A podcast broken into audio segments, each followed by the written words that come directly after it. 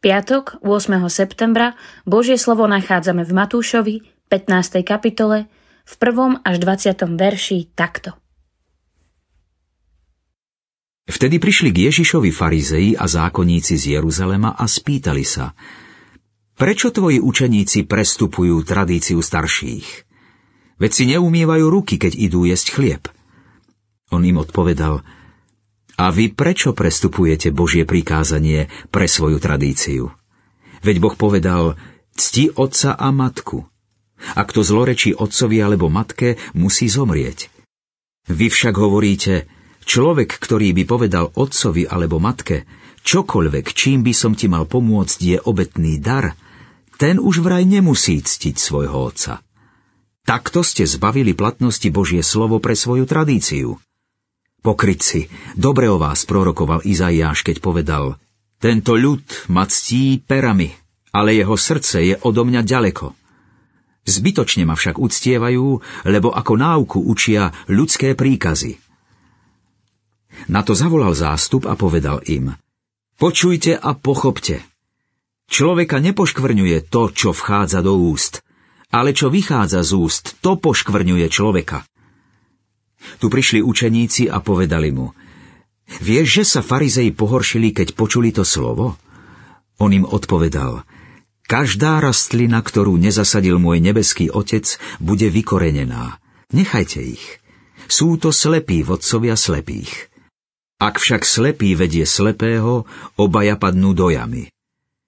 Peter mu na to povedal, vysvetli nám toto podobenstvo. On odpovedal, či ste ešte aj vy takí nechápaví? Nerozumiete, že všetko, čo vchádza do úst, ide do žalúdka a vylúči sa do stoky?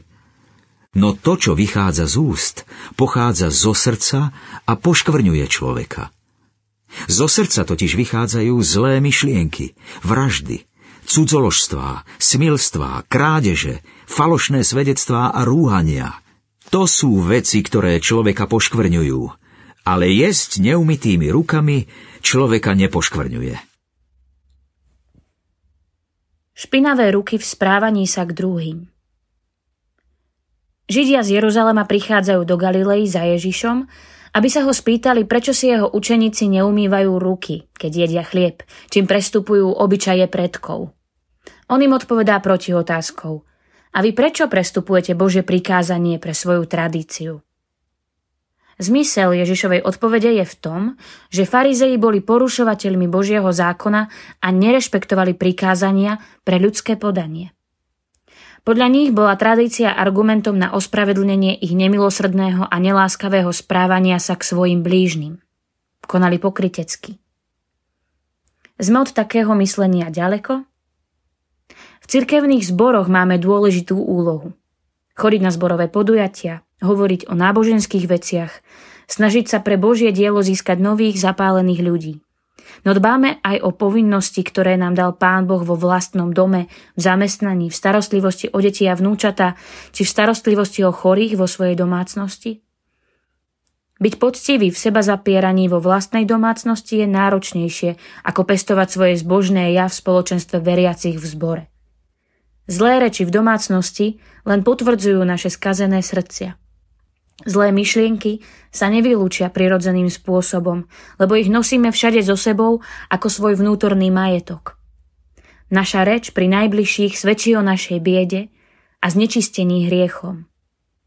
Vyznávajme to pánovi, ktorý nás očistí a otvorí nám vnútorný zrak, aby sme videli a počuli svojho spasiteľa aj blížneho. Pomodlíme sa.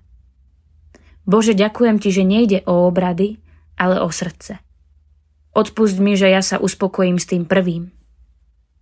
Premieňaj moje srdce, nech ťa doň vpustím a prinesieš prostredníctvom mňa veľa lásky. Amen. Dnešné zamyslenie pripravila Viera Zaďková Pališinová.